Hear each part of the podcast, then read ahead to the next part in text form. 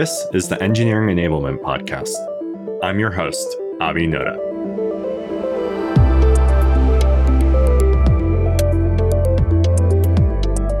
In this episode, I speak with Mark Côté, the Director of Engineering for Developer Infrastructure at Shopify. Mark's group recently came together to define a new charter for how they can impact Shopify developers. Mark and I talk about the three key areas their group is now aligned around, along with the journey of how they got there. I also had a chance to ask Mark about how they run Shopify's Developer Happiness Survey, which is one of the primary ways that their group measures success. Mark, thanks so much for coming on the show today. Really excited to chat. Thank you for having me. So am I. Well, would love to just dive in with your background, your current role. You've been at Shopify four years. What were you doing before Shopify, and what's your role currently at Shopify?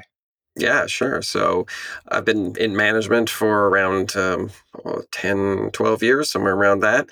I was at Mozilla before Shopify, where I was in a similar role. I joined there as a senior engineer in their automation and tools team, which evolved in various ways into what eventually became an engineering workflow team. And I was managing a team of about thirteen people there before I left.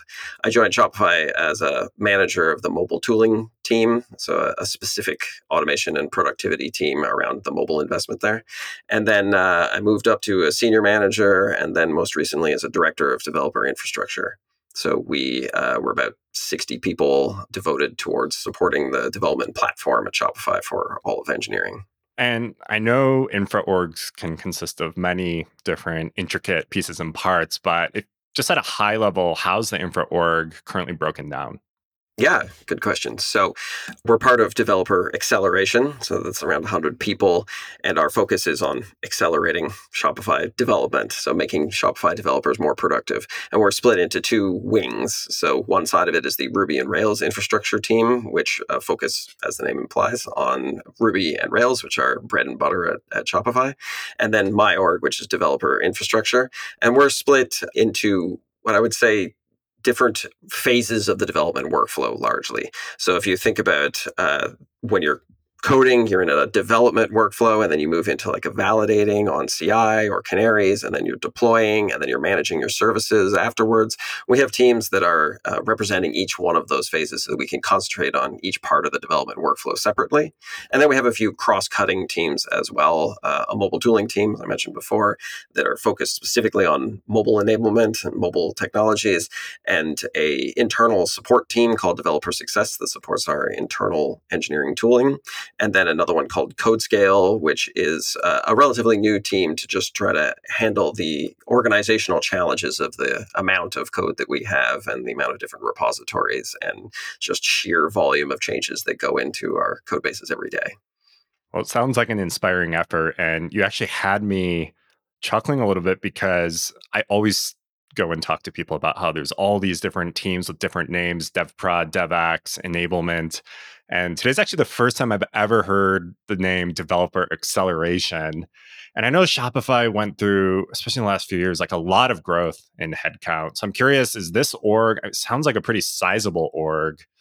Has it grown a lot just in the last couple of years, or has Shopify always had a pretty large investment in Developer Acceleration? I guess I would say both. Um, the roots of this team go back far before I started to at least twenty fifteen, which I think is when Developer Acceleration, the name, was chosen. It emerged out of a different team, and we were part of the production engineering team at that point, which also handled all of uh, Shopify's production servers and services. And so there's been an early investment into that. I think one of the things that I really like working about Shopify is this really deliberate investment um, because of the our growth and our scale. I think leadership knew early on that we had to invest in this area, and this would just be a, an area that would continue to grow, and just it's we're building for the long term in this case, and so we always need this investment. And we scaled up over the last few years along with engineering as a whole, so the investment continues. And again, that's one of the reasons I love working here. Yeah, sounds like an awesome environment for leaders who care about developer experience and developers. I know you recently had a sort of summit with your leaders of your organization to realign around what your charter is and where you're headed from here. So first of all, I want to ask you, fresh off that summit, what is your charter? Yeah, so our, our charter is exists to try to align everybody on on what do we do and make sure that we are feeling, everybody feels connected and engaged to a larger mission, and that we understand what we are doing as a developer acceleration group. Um, we split it mainly into two areas, our opportunities for impact, sorry, and our uh, guiding principles. And so these two things together help us identify what problems we want to work on, where the impact is, and then how we make decisions around that. How do we approach the problems? Um, how do we gauge the impact? That kind of thing.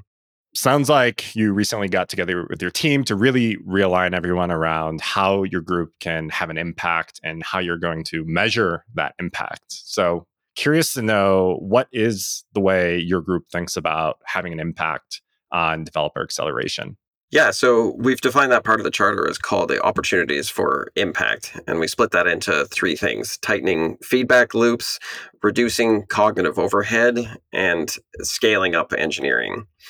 So to talk about each three of those, the tightening the feedback loops is to provide developers with the information that they need at the right time to understand like their code and to make sense of like their applications. We get that kind of information from a bunch of different places, uh, from local development, from C I, from our deploy process, and from our production environment. And it's all fed back in so the developers can course correct as quickly as they can. So understanding the problems they're working on, and then getting that information back so that they can make sure that they're continuing to solve that same problem and that they're not waiting overly long. So the longer you wait before you get your feedback, the more you might be uh, distanced from your problem, and the more you have to like fix later. So the example, I think that the simplest example of a feedback loop that every coder would know is the the development cycle around like coding and building and testing, and then going back to that. So the tighter, if you look at a really productive programmer, they're running these like build test cycles really quickly, and they're getting that information instead of writing a whole program, compiling it at the end, and then debugging it all, which is a much longer way of getting to the same end result. And so we try to provide a bunch of, there's so many different feedback loops when you're developing that come from all these different areas. And so we try to get that feedback to you in the right place at the right time so that you can make these decisions. I love that. And I'm curious, well, first of all, you gave these three buckets: tightening feedback loops, cognitive overhead, scaling up engineering. Having talked to a lot of teams that try to come up with charters and having worked on sort of conceptual frameworks around developer experience myself, I know how hard it is to boil things down in this way. So I'm curious, was there like a fourth or fifth candidate that didn't make the cut in this top three? I'm curious, was there any debate or challenge in distilling it down to these three? Yeah, for sure. We started with a lot of just rough notes to think, like, what are these projects we're working on and where are the similarities? Like, I'm a really big fan of mental models, and I I like to take just a, as much kind of raw information as possible and then just see where are the patterns and, and the commonalities so that we can then kind of invert that and then use those categories to find new problems inside of them. We're thinking of breaking down this charter even further to the specific teams, because there are areas where we don't necessarily have commonality across the entire department. So our Ruby and Rails infrastructure team, unsurprisingly, they do a lot of open source work. They contribute to the Ruby uh, language. They contribute to the Rails core. Developer infrastructure, we don't do that as much. We're building a development platform. And so we thought about, does that fit in? Is there something in there around our open source initiatives that is at the highest level in DevXL? And we thought, yeah, probably probably not. I think that's more of a specific thing. Um, anything that we do that's open source is a little more auxiliary to our main purpose, to our main mission. That makes sense. And I love how it sounds like you're a mental model nerd. I definitely am as well. So another question around the, the three buckets. I'm going to get into each of the buckets in more detail here shortly, but just topically speaking, do a lot of your projects often fall in more than one bucket at once? Is this more of a Venn diagram rather than three separate lanes? Yeah, that's an excellent question. That's exactly what we were thinking. I think a lot of them would fall under possibly even all three of them, and and definitely two. Um, if we talk a little bit about um, the reducing cognitive overhead, there's two kind of aspects of reducing cognitive overhead. So there's so much context at Shopify, at any large engineering organization. You're just kind of hit with this fire hose of information and trying to figure out what is the information you should be paying attention to right now. very, very difficult. Um, so our mission is then to try to try to give you the right information again at the right time, so that we can eliminate the number of or reduce or the number of decisions that you have to make. So there's constantly decisions that any coder has to make, any manager has to make. And so the fewer decisions that you have to make, then the more you can put effort into those specific decisions. So The, some of the overlap between feedback loops and cognitive overhead is around this kind of information. So the feedback loop provides you information so that you can course correct right now, but then reducing cognitive overhead provides you the right information you need to make the right decision right now and not pay attention to other things you don't need to think about at this moment. Just help you provide you the information that you should be thinking about right now. Yeah, that makes a lot of sense and can definitely see the connection there. Before I ask you a ton of questions about what you're doing in these different areas and where you hope to go in these different areas, I want to ask you, how is this charter? Sounds like it was a intense, ex, not intense, but a, a fun exercise to distill this down to this model. How is this the same or different to what your organization's charter already was before you realigned on this? Yeah, well, we didn't really have one. So that would be the major difference. Up until this point, we, I guess we had a combination of very short form and very long form things. So we had a mission. Our mission for Developer Acceleration is to make Shopify developers highly productive. That is uh, nice and concise and a very good mission statement, but is extremely open to interpretation. And so we want to make sure that all of our projects are contributing towards that, but it still left it wide open as to how do we think about this? Where do we look for impact? Where are the problems that we need to solve? And so I had written with uh, with the principal engineer sort of our guidelines for how we have impact in our group and how we think about this, because impact is a necessarily nebulous word when you talk about engineering, and it, you have to focus it in. And so there's a multi-page, ten-page document or something is how your team should think about impact, how you should think about impact as a specific, as an individual developer or, or as part of your team. And so we really needed something in the middle, which is like a one-pager that is, here's some places to think about impact. Here's some principles that you should use to think about it. And here's areas of opportunity where you should be looking to find those problems. Well, I really love that. And I think you hit on a really important point. I just recently spoke with a leader who was previously at Netflix, and he told this story about how their platform team at one point was almost dissolved because the organization came and said, "What what is this team actually doing? What are they working on?" And so sounds like maybe you kind of realigned the organization more uh, preemptively before you hit a point where people are like, what is this team even doing? But so that's kind of my question is, what prompted you to do this now, other than you just being a good leader? Was there, were there questions coming from the outside or even on the inside of, was there a lack of focus? What really drove you to do this? Yeah, I guess it's many things. Uh, it's funny you say that because I think developer acceleration groups or productivity groups, we're pretty autonomous a lot of the times. Um, We have to set our own goals. I mean, we might get some top-down direction that's fairly broad, but a lot of the time, if things are working, if C I is running, if deploys are flowing out, there's not a lot of attention that's paid to us. I don't want to say that leadership doesn't value us, because I think the investment in developer acceleration at Shopify shows that we're highly valued, but it's it's easy to forget about while there are big business problems to solve uh, with regards to our, you know, end users of, of Shopify.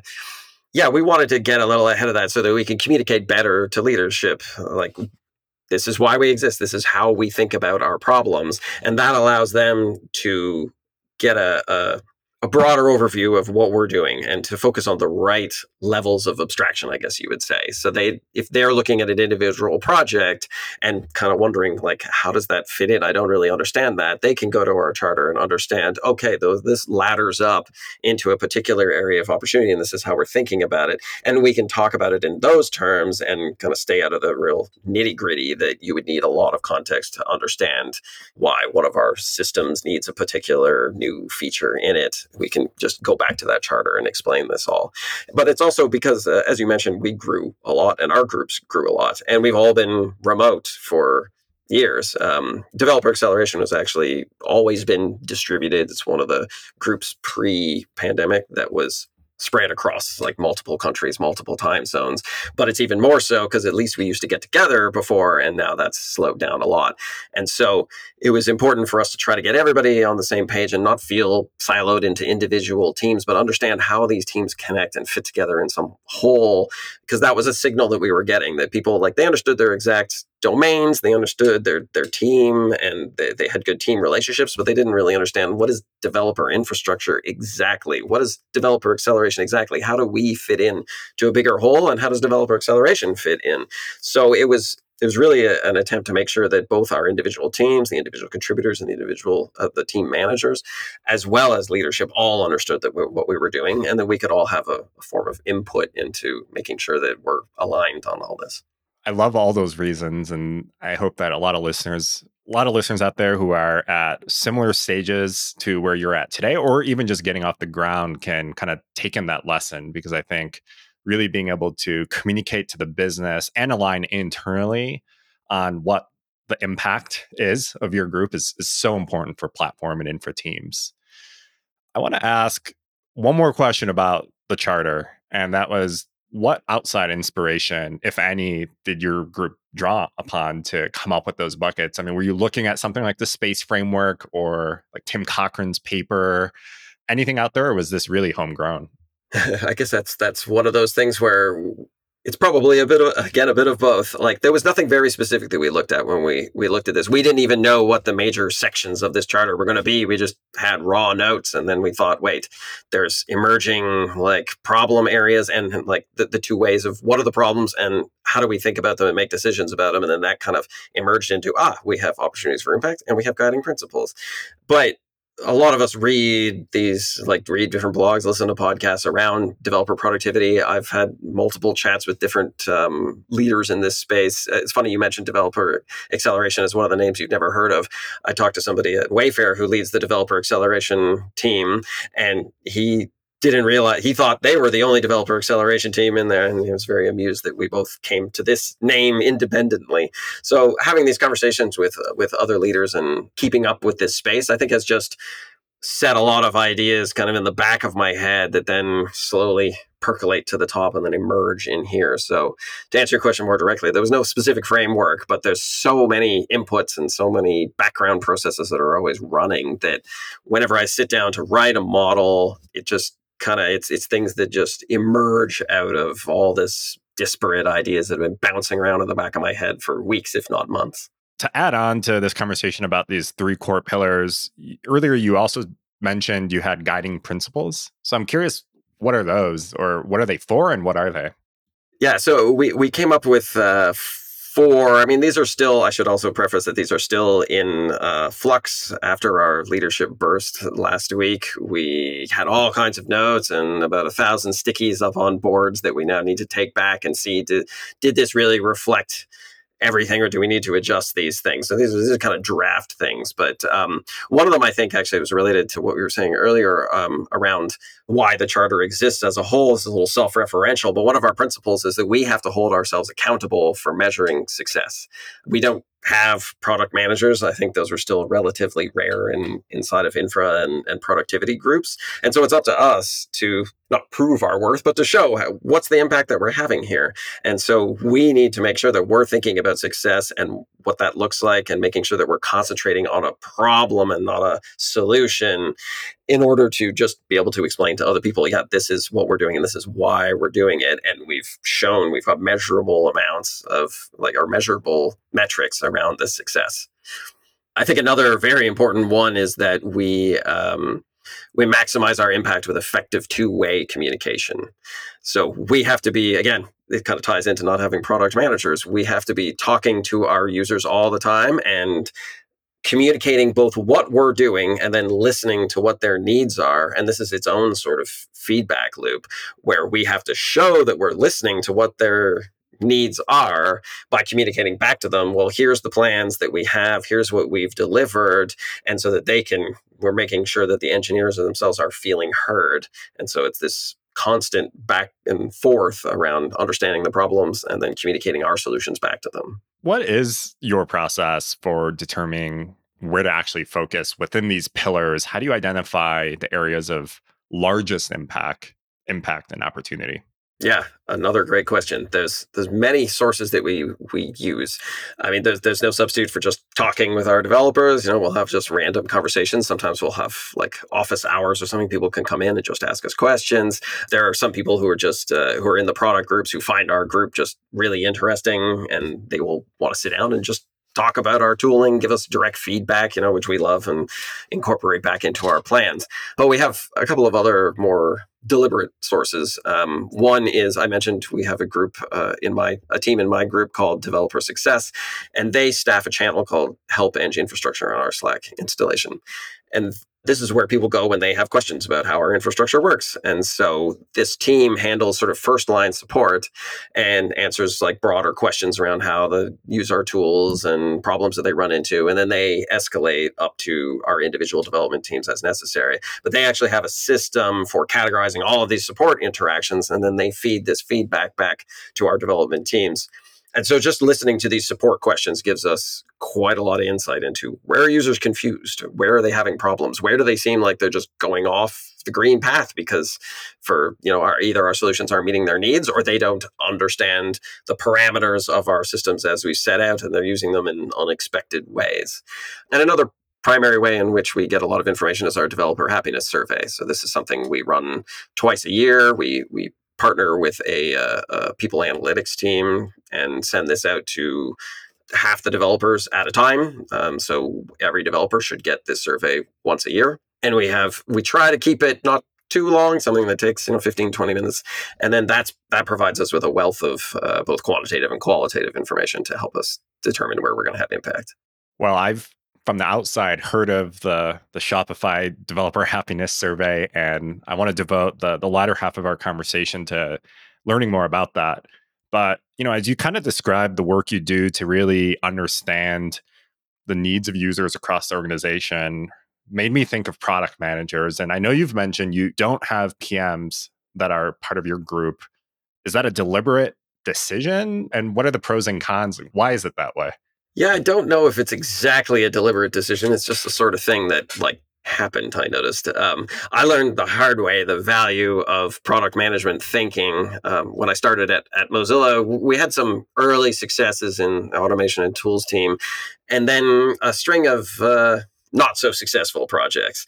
And it took a while for me to understand, and other managers, like, why were some of these things, these, these ideas seemed so great? Why were they not getting traction? And we realized we just didn't know anything about product management. We didn't understand like how to think about our tools as products, that even if we think it's a great idea, if we're not going and talking to our users and understanding their problems, we're going to build something that nobody uses. Um, so that guy kind of got me interested in that space and realizing that this is something crucial in here. And we've discussed internally, like, should we have P Ms? Would they make sense? Um, I think it would be a challenging job for a P M. I know there are some teams, um, some companies out there that have had P Ms for internal tooling groups, not very many, uh, but I've talked to one or two. And I think it's a very challenging job because our scope for such a relatively small team is extremely broad. We have a lot of uh, like services, well, products that Developer Infrastructure, just, you know, just my group, a few dozen of us um, support. And one P M trying to figure out, like, they're not going to be able to represent one product. Like, we have to have twenty P Ms or something for every single product that we have here. And so it's a very wide-ranging thing. And I don't think it's uh, like product managers as they tend to operate now, uh, that kind of scope wouldn't really work, I think, with a lot of uh, traditional approaches to product management. So instead, we have kind of every engineering manager and staff engineer, as well as senior engineers, and really ideally any engineer on there should be thinking about these things as products and should be at least amateur product managers. Well, I'm sure that's both really fun for those people put in those roles and also a challenge. And you're right. When we talk to companies out there and how they're running their DevX or developer acceleration functions, there aren't very many P Ms in these organizations. And I think in large part due to the types of challenges you described. I'm curious, I want to loop back to those three pillars again. And one just keeps, won't get out of my mind, the reducing cognitive overhead. Can we talk about maybe a couple of examples of things, specific things you guys have done in the past and things you're hoping to do in the future to really impact that pillar? Yeah, for sure. I think probably the The best example of something that we've built in the last couple of years is our cloud uh, development environment, um, which is called Spin. We've actually got a number of blog posts about this on our engineering Shopify blog. And a lot of that is around reducing the cognitive overhead. So before Spin, even though we have an amazing tool called Dev, which bootstraps applications, it was really being stretched pretty far. Um, your first time that you do uh, what we call dev up on your system, you got a brand new laptop and you want to uh, look at the Shopify monolith and get it all running, it'll probably run fine. It'll take a long time, only forty-five minutes, but you'll get something at the end that ninety-nine percent of the time will work. But over time, as developers are installing different things on their laptop, as other applications are being installed, and there's no real clean environment isolation, at some point you're going to do dev up and something's going to break. And you're probably not going to be able to understand it right away, especially if you're relatively new. And then you're going to have to go and ping the environments team, and they're going to have to walk through this with you. And over time, we realize that just does, does, does not scale. And so pivoting to a cloud-based environment means you do a spin up instead now of a dev up, and you get a fully working system, you know, less than a minute.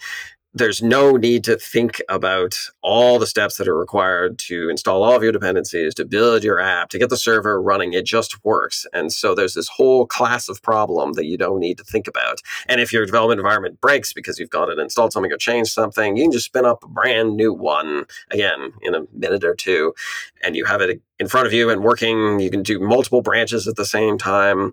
It's just so much you don't have to think about. So I would say that that's that's a huge part of reducing our cognitive overhead. But actually, stepping back, one of the ways that even predates our DevXL team that we've reduced cognitive overhead is just by picking several technologies and really doubling down on those. So one of the, as I mentioned earlier, one of the big parts about reducing cognitive overhead is reducing the number of decisions you have to make. So putting your cognitive uh, efforts into a smaller number of decisions that are the most important for your business, for your business impact, right? And so the fact that we are a Ruby on Rails shop means for the most of the time that you need to start a new service, you're just going to go with Ruby on Rails. You're not going to think about it. You're not going to do a, should I use Python? Should we use Node.js? Should we use like Flask? Should we use Express? No, you just go with that. It's a decision you don't really have to make. If later you emerge as a specialized need, you know, you can spend that mental energy then once you've understood the problem uh, better. But at the beginning, don't spend that. Go straight into prototyping with Ruby on Rails. We're continuing to invest inside of Spin.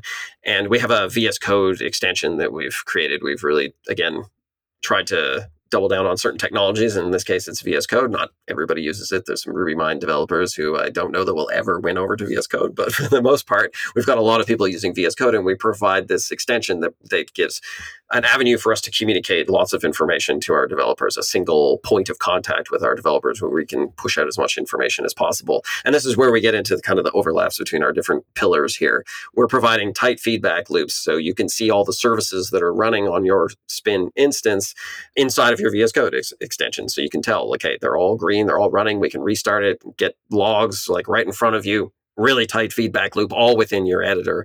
But also we can pull in information like maybe C I results, or are there places where the code is like known, or files where we've known to have incidents in the past or deployment failures. We can highlight that stuff in, in front of you, and you're given more information around the riskiness perhaps of certain changes that you're working on so that you could be particularly careful in, in areas. Or you know that tests that you might, a test file that you're working on has a history of a bunch of intermittent failures. So again, maybe you'll fix it up while you're there, or at a minimum, you're going to be very careful with those tests because you know that they're going to give you false, uh, false positives. Well, particularly that last concept you shared around this V S Code extension sounds amazing. If we had another hour, I think I would love to just devote a whole conversation to hearing the, the story around that product. But I want to kind of conclude this by asking, you know, how does your group balance? You mentioned you had that kind of support intake channel. How does your group balance customer requests or u- user requests versus your strategic roadmap and investments? How do you find the right balance between the two? Yeah, so we have a couple of strategies there. So one thing that we realized uh, a few years ago is that we need to even separate the people working on these on these areas, on our user support versus our longer term projects. So we actually have a rotating role on all of our teams. We call it A T C, air traffic controller, where for a period of time, a couple of days usually, they're responsibility is first and foremost to user support. So any support requests that get escalated up to the team, that person is responsible for answering them. If it's if it's requests for help, they're there to give guidance. If it's bugs, they're there to triage them and file them. If it's requests for um, features, then they're the ones who can, you know, get it written up. And this allows not just a, a high degree of responsiveness to our user base, but also ensures that the rest of the team is able to focus on project work. Sometimes in the past, we've had very helpful people. They want to help and they'll jump on support requests, but we don't need everybody working on those support requests. We want to make sure that the people working on the on the projects and the longer term impact there real like understand that our support requests are being handled and they do not need to keep one eye on our support channel at all times. They can focus knowing that everything's taken care of there. But as for what comes up in those, we bucket them along the, the severity, I guess. Is there something that's actually blocking somebody from getting something done right now? Because, uh, you know, a user will come to us with some sort of issue and it's not always clear, like, is this actually preventing them from shipping something right now? Or is this actually just something they're thinking about? So we need to dig in a little bit and see, like, okay, if this if this is actually blocking somebody from shipping today, we will need to escalate that, fix it somehow. If it's actually more of a longer term thing, then we can sit down and actually have a conversation with them around their feature. Is this, you know, is this something that they can work around? Is it actually a feature that we need to implement? Is it something that we really want to implement, or is somebody trying to use our system in a way that wasn't intended? In which case, maybe our documentation isn't up to date. Maybe we're not actually explaining the main use case of our system and they're trying to do something funny that should belong in somewhere else. And I guess another thing is how much of our user population would be affected by this. So if somebody comes with a, uh, a feature request that is very, very narrow and will only benefit a particular team, we might try to work with them. Like, is this something that they can implement? Is it something that, like, they can, again, work around to get things done? But if it's something that impacts, say, eighty percent of our users, that's something we're going to want to fix right now. So we try to prioritize those things into what's the impact? What's the, how broad is the impact? Um, how deep is the impact? That makes sense. Well, well, thanks for sharing that. I'd love to turn the conversation now to the Developer Happiness Survey. And I know you just kind of casually mentioned, oh yeah, we we do this by a semi-annual survey. But as you probably know, surveys are really hard. And it's something that a lot of organizations we talk to are struggling with. So, you know, I really want to just go through in detail to understand what are some of the things that you guys do that other organizations could be doing to have more success or get more impact or value out of these types of surveys. I'd love to just start with the design. You mentioned you partner with the people team on this. Can you just share more about, I mean, what is the the process? And I'm guessing you're it's never really a finished product. Is this something you're updating every time you run the survey? Can you share what that process and working group sort of looks like? Yeah, for sure. So, so I guess I could talk about the goals maybe first of our of our happiness survey. So there's two kind of pieces of broad pieces of information that we get out of this. This is like, where do we invest and how are our investments doing? So when we approach the design of our questions, we're trying to figure out one of those two things, or sometimes both at the same time.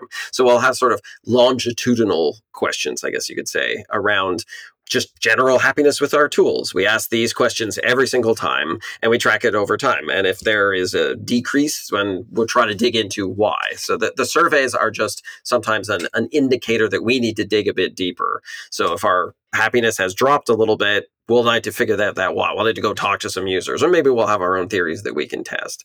And then, but it's also when we've done specific investments into things, we'll ask questions that will verify, is that, have we had an effect there? So in our C I systems, if we've spent some time trying to increase or decrease the time uh, like of a testing feedback loop, how's that question going now? Like, are more people happy with that? Is it dropping down the list of pain points, or has it stayed the same? And if it stayed the same, then maybe our investments haven't worked and we need to go back and figure that out.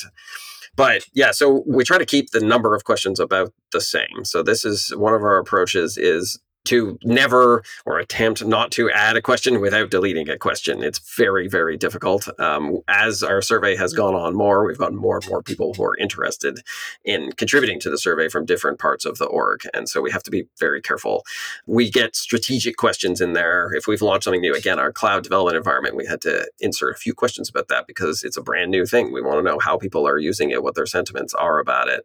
And then we have other questions around our C I systems that have been there forever because we're always investing in C I, but it's always a thing that we're going to need. The people analytics team is kind of are there more to crunch the numbers afterwards and to help us craft the questions in the best ways possible. So they are the ones who know, like, this is where you'll get a better signal if you phrase a question like this, or if we use like a star system instead of like a yes, no, or if we should have free form text in this. And if so, how do we correlate those things? So they're there for more sort of the mechanics of the survey, I guess.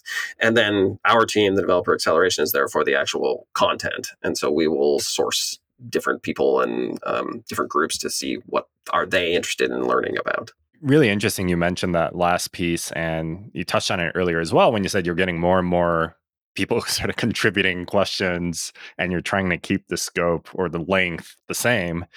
So who are, I mean, where, you kind of mentioned you use the survey to see, do discovery and verification of impact on the work your team does, but it sounds like who are the other people coming to and saying, hey, can we measure this other thing too? Who else is involved or trying to be involved with this? So I guess our, our acceleration efforts are mostly confined to the Developer Acceleration team, but there are other teams that work on internal tools. So one would be uh, front-end developers. Like we have a design system, it's a public design system called Polaris. And those teams that work on Polaris, it's they have two audiences. They have our external audience, the partners um, who work with us, and then also our internal developers who make like first-party apps, our first-party apps and third-party apps. And so they want to get information about like how many developers are, are doing front end work, for example, and how what is their satisfaction with our Polaris library? Is it meeting their needs? Um, is it understandable? Like, does documentation work? Like, where are the limitations around that?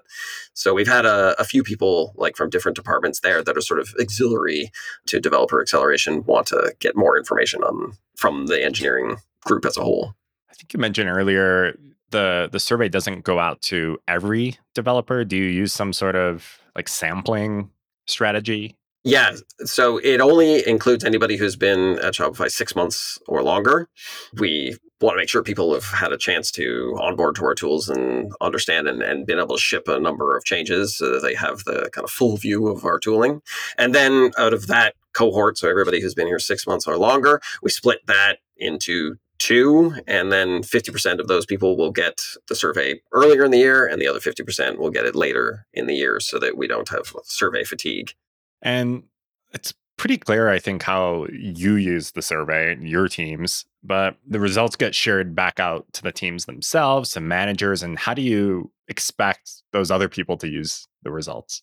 Yeah, that's a good question. So I think for the most part, the results are the are particularly are of most interest to the Developer Acceleration groups themselves in order for us to prioritize our work and figure out where our opportunities for impact are. But we we do a presentation with the people analytics team after every survey where we go over the results so that everybody knows we share this all internally. And then we go into a, an action plan. So the people analytics does the first part of the presentation where they talk about significant changes, notable things in this survey, um, have particular levels of satisfaction with different things gone up or gone down.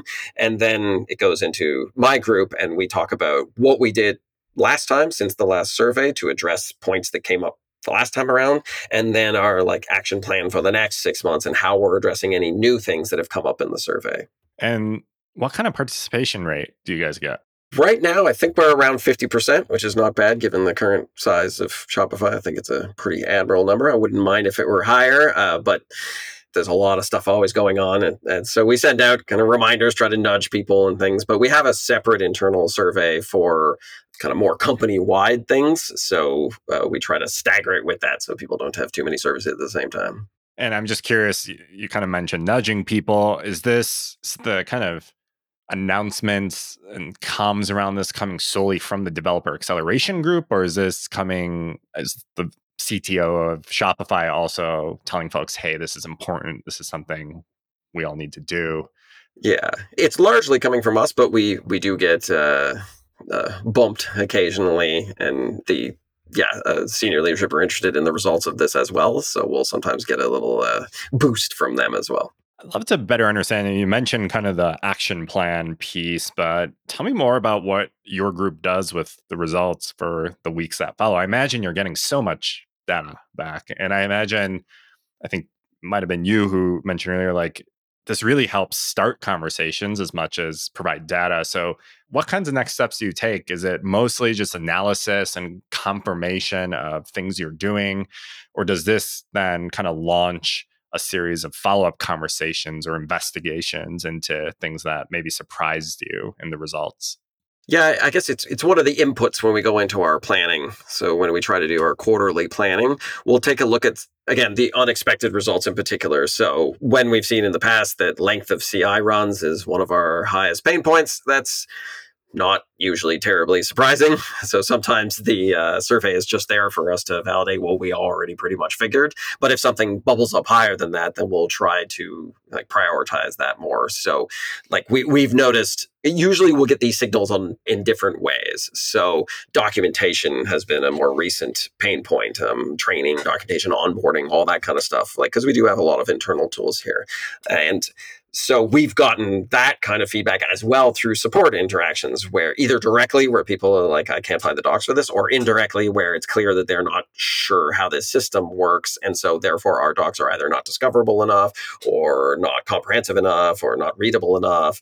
And so we will usually have these signals coming in from different points. And then we'll make like a concerted effort to like, okay, let's, we'll either just start a new project to improve our documentation, for example, or we'll use that to do targeted user interviews. So again, depending on the fidelity, if you will, of the, the signal that we're getting from the, the development handbooks um, or the development survey, it's either things that we can do right now or just areas to dig into more. And we like to, again, in the product management uh, mindset, we like to look for like highly engaged uh, leaders out there, um, I Cs or managers who are invested in our particular systems, and then, you know, have high quality, high bandwidth conversations with them where we can really dig into these areas and figure out like what's the underlying problem. You know, use the five whys approach and think like, you know, keep asking them like, well, why are why are you trying to accomplish that? Why is that a problem? And try to dig down to some fundamental thing that we can then fix and then hopefully has a broad impact. Well, thanks for sharing that. I, I think that's such a rigorous and comprehensive process for how to follow up on surveys. And I think that's one area in which I think a lot of organizations get it wrong or stumble a little bit, is they don't really know what to do after they run the survey. And as a result, the survey kind of just dwindles and people stop responding and participating. I think that uh, the follow-up that we do where we present our action plan and what we're doing as a result of this, I think is a key part of that, where it's not just a, all these survey results are going into a black box and, you know, who knows what they do with it. We try to get out there and say, like, this is what we're hearing. Here's where we're investing, you know, like, continue to provide us this feedback, and, you know, we'll use this to make everybody's experience better, because that's our, that's our mission. I love that. Well, the last question I had for you is, just today I was talking to someone who reached out to me and said, I'm at this large corporation, forty-four years old. Uh, sorry, the company is forty-four years old.